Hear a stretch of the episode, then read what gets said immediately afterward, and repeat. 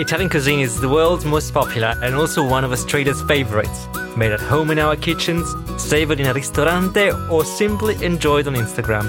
No doubt, Italian food is a celebrity. But there are also regional specialties, best discovered and loved right there, perhaps not far from the lands that produce their ingredients. And then, and then there are others. Dishes that are only shared in the family or in the most traditional restaurants, which do not often end up on Instagram. They're rare, confined to small areas, sometimes illegal, but on the other hand, they're beloved, truly part of some Italians' identity. It's just that no one else knows about this food. My name is Massimiliano Gugole, and in this SBS Italian podcast series, I'll tell you the story of six dishes a little bit disgusting, actually. I like it too much. Oh, Oh my god, yuck! Delicious. Ugly, perhaps, but that offer an unprecedented portrait of Italy, Italian cuisine, and the love of Italians for food. Let's take a closer look at these ugly ducklings of Italian cuisine. In this episode, we head to Verona, famous throughout the world for the story of Romeo and Juliet, immortalized by William Shakespeare. You might also know it for the Arena, the Roman amphitheater that still hosts beautiful concerts and a summer outdoor opera season every year. Pandoro also comes from Verona. Together with panettone, it's the most popular Italian Christmas cake, and you can now find it in every corner of the planet. Yet, if you ask a Veronese which is the most iconic dish of the city, the answer is almost invariably the same peara. And what's that? Pera. Peara. Pera. It kind of looks like a sauce or something that like you dip stuff into it. Pera. No. Pera. No. a very browny, grayish, gravy type food. Yeah, I would try a tiny little bit and see how I go. I don't know, it doesn't look too tasty. Really tasty. It's a peppery, bready sauce with a color and an appearance not so inviting, but with an enveloping flavor, which tastes of family and simple pleasures. Today we'll talk about peara with Guy Grossi, chef and owner of several restaurants, including Florentino in Melbourne and Garum in Perth. Welcome, Guy. Thank you. Thank you so much for having me. It's a pleasure to be on with you, Massimiliano. Fantastic. So let's start from the basics, if you like, Guy. Let's start from the name. Do you know what peara means? Peara is a very important thing in, in the Cucina Veneta. And since, as you know, my mother is from Verona, we grew up eating la peara. And it's generally always with boiled meats, you know, the bollito misto, or even just if it's a single boiled meat. It's a delicious foil to a beautiful, rich, fatty meat like that. It's pepperiness, it's, it's spice, but also the texture is something that in my household, we've grown to love so much. It's kind of I'm gonna I'm gonna use some terrible words here. It's kind of a gooey, gunky texture, uh, which sounds awful, but it actually is really pleasing on the palate. Believe it or not. I believe you because I'm from Verona too, so I've had that a few times myself. and actually, peara comes from from pepper, from pear, which is the Veronese dialect for pepper. Do you remember the first time you had peara, Guy? Look, I think I learned to eat peara by osmosis, um, and it's very hard to pinpoint the day, the first day. I was probably a very young child when I was eating it. But as I said, it's always been a, a real staple in the household. And my mother always used to tart it up a little bit with some grana to give it a little bit of extra flavour. And I know that's an age-old argument about the peara, whether it should have the grana in it or not. And there's different schools of thought on that. Um, so you're in favour of it?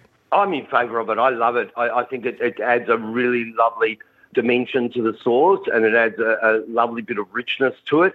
But of course, you know, the argument is, you know, it comes from the peasant style and la cucina povera. So if it's coming from la cucina povera, how can you have, you know, the grana in there? That's But, um, right. Yeah, but that's it's an age-old argument. I think we can have peara now from la cucina povera e la cucina rica. Absolutely. And also, in fact, in the past, during my research, I found out the pepper was quite expensive too. So, in fact, peara itself, with so much pepper, is not so much a cucina povera dish because it, it was precious already thanks to the uh, pepper. That's correct. And don't forget the long cooking time for making the brodo because a good peara has to have a very, very excellent brodo to start off with because all the depth of flavour and the layers of flavour. Of course, the pepper is what takes precedence because it is so bitey and so strong. It's not just spice, it has a lovely, delicious depth of flavour to it as well. But without the beautiful brodo to start off with, you can't have a great peara. It's like anything else. The primary produce is the first thing that comes to mind when making a beautiful dish like that, which is so simple as well. It's such a simple dish, so there's nowhere to hide with it. It's got to have great fundamentals. The beautiful pepper, which you say was something which isn't really cucina povera as well, and I agree with that. Through my own research, I've found that that argument as well. But also, you know, having the time and effort goes into the brodo, uh, it makes it also something which is not just a quick thing to do. Peara seems like a peasant's dish made with simple, inexpensive ingredients, so much that some say that cheese should not be added to keep things as basic as possible. But in fact, even bread wasn't so common in the poorest families, much less pepper, a spice so precious as to be called black gold. Peara seems to combine humble elements, such as bone marrow, with noble ones, like pepper, pleasing all Veronese regardless of their income. It perhaps for this dual identity between poverty and wealth that peara has become a dish for everyone, but usually reserved for special occasions, for Sundays, the day that many Italians still like to spend with their families. Let's not forget, it's a dish with aristocratic origins, and even nowadays, in Verona, every year the Duke and Duchess of Peara are elected for the city's carnival, custodians of the ancient recipe and responsible for the future of this very Veronese dish. So, whether you're a princess or a peasant, if you're from Verona, you'll have stories attached to Peara. These are from a Veronese in Melbourne, Amita Piazzi.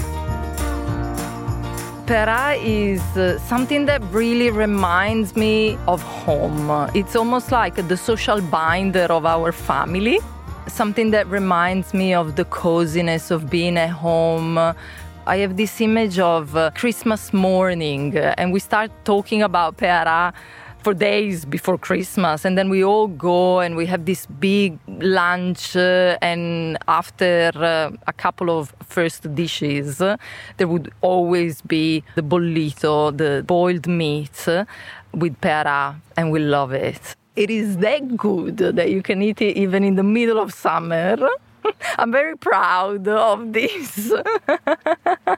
Uh, it's one of those things that I can be a poster girl for Pera, even if it's so not well known, you know, like nobody outside of Verona in those 40 Ks of the circle around the city, no, no one knows. And I'm thinking, how is this even possible. Once you eat it, it's so good that you even forget about what it looks like. It is that good. And it's got a flavor that that it's really appealing. It's subtle, but it's got a kick. It's multi-layered. It's beautiful to see. Absolutely beautiful. My partner is from uh, New Zealand. And uh, the first time uh, we went to Italy together, we were invited uh, at my auntie's uh, for lunch. I requested because every time that I go to Italy, I ask around who is gonna cook peara for me because I have to have it when I go home. So my auntie was the designated person, and we have been talking about it for days before going. And then we we we arrived, and he took a couple of spoonfuls, and he was like, "Oh yeah, that's gravy. It's like gravy." I just went, "What?" How dare you? Like, and still to this day, when I hear him saying, oh, yeah, yeah, pera, uh, it's like gravy, I'm like, oh my God, don't even say that it's not like gravy. It's so much better. Hi, I'm Guy Grossi, and today we're talking about La Piera. Have you ever thought that this dish perhaps is a bit ugly? Well, yeah, it's not the most attractive dish in La Cucina Italiana, I've got to say that.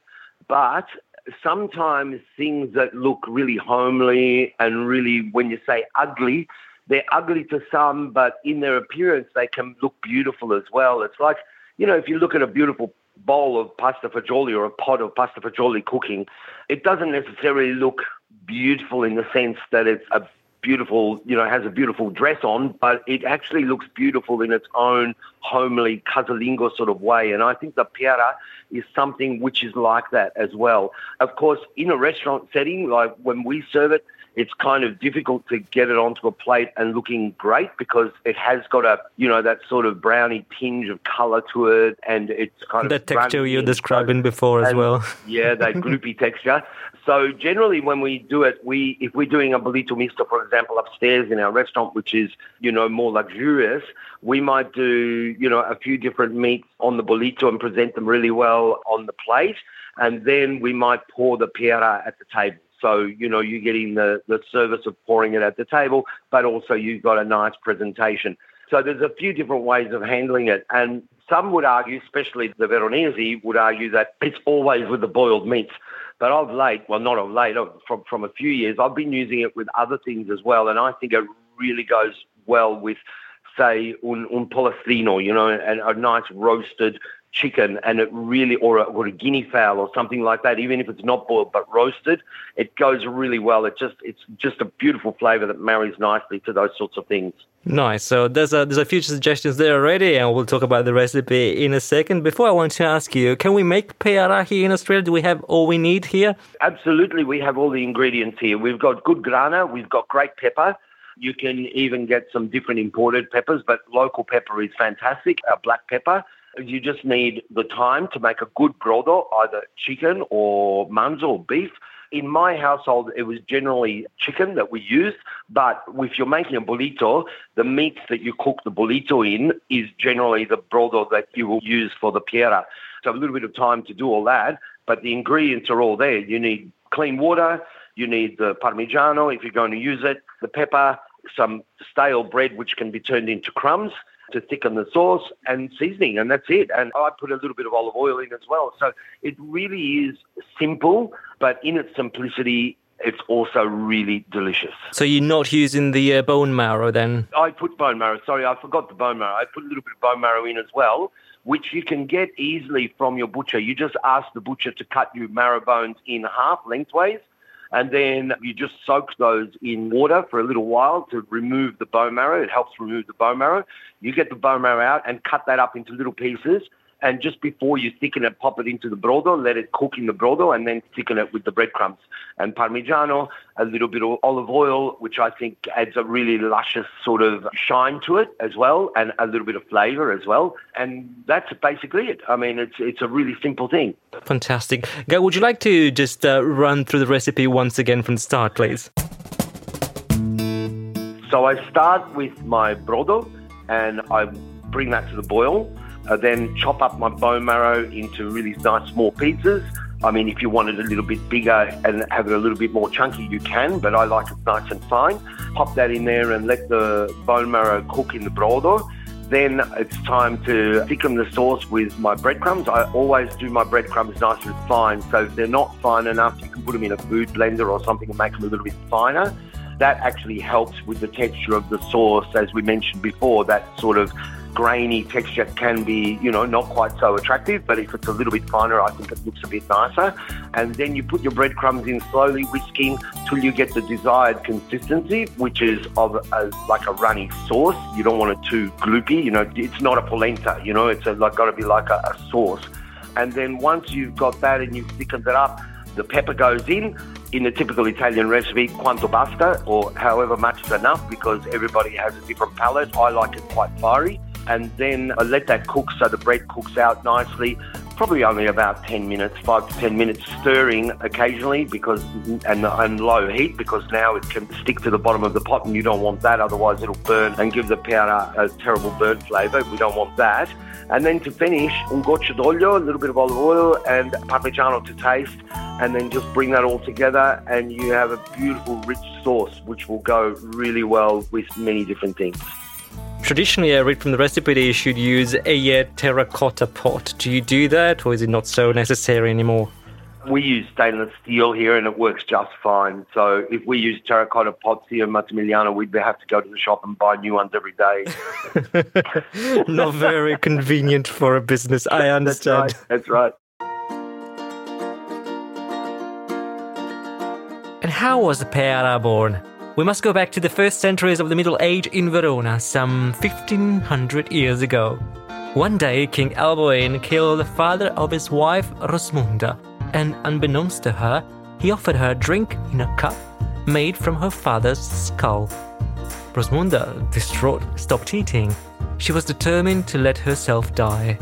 It was then that the court's cook created a dish so good, so irresistible, that Rosmunda had to reconsider. Yes, that's the legend of creation of Peara, and it sounds like Rosmunda had a lot of it. She found a lover, Elmichi, within the entourage of King Alboin, and together they killed the king. Peara gives superpowers.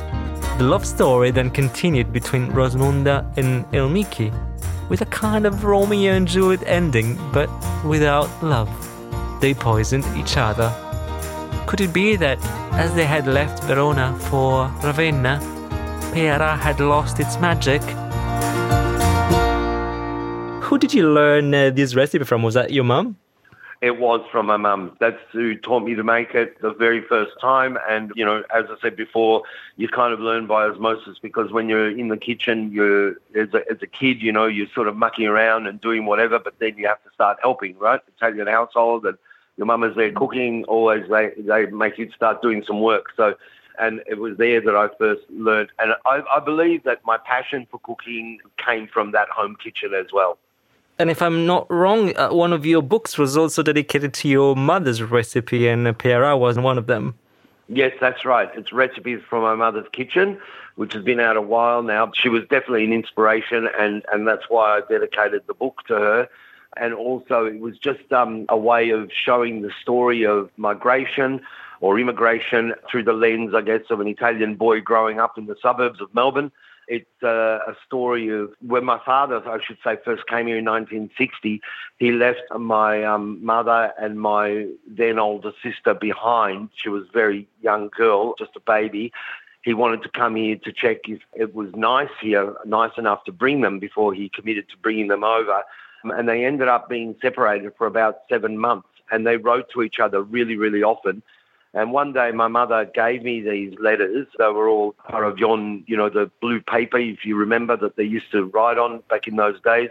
And one day my mother, when I was older, gave me those letters and I translated them. And there was a very deep story in those letters, a story of hardship and love and happiness and devotion, but also a lot of stress and a lot of pain. And I, I thought to myself, gee, it must be a really big deal for somebody to just, you know, pick up from where they are, their lives, and come to a new place to start a new life and do all of that. I thought, you know, that story is a story which is not just an Italian story, but it's a story of all immigrants that move to another part of the world and they devote themselves to another country and establish themselves to raise a beautiful family, but also to give that country a new layer of, of depth because of their presence in that country. So I wanted to write the book of that story through the eyes of myself growing up in the suburbs of Melbourne and through the food that we ate from loving parents. And that's why the book came around and I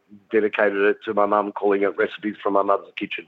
And talking about Italian identity, you know how Italians are usually conservative. When I interviewed Paul for this podcast, she used a word that I liked very much, which was immovable. So we don't like, you know, variations so much. You, you, you gave us a few hints before, but do you make variations on the recipe? And does that make you feel guilty because Italians really should do things just the, the right way? There's a different ways of looking at that. I think that identity is so important. It's really important. And tradition is important too. The tradition must be respected because we have such a rich culture, especially in our cooking, but in many things, the arts and all of that sort of stuff as well. But I also think that innovation is important. And I believe in innovation done in the right way can be something which is great and can be held up on a pedestal just like tradition.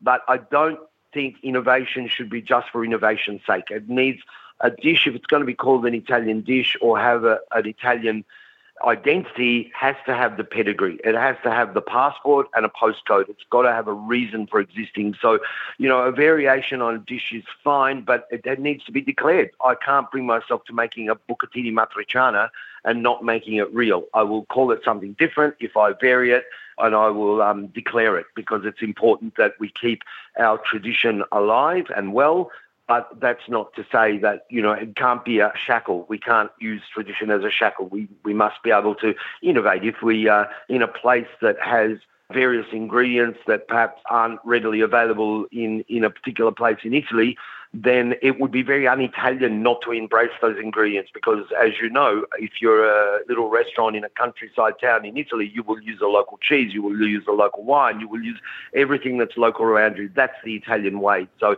if we're in another part of the world, then we must embrace local ingredients.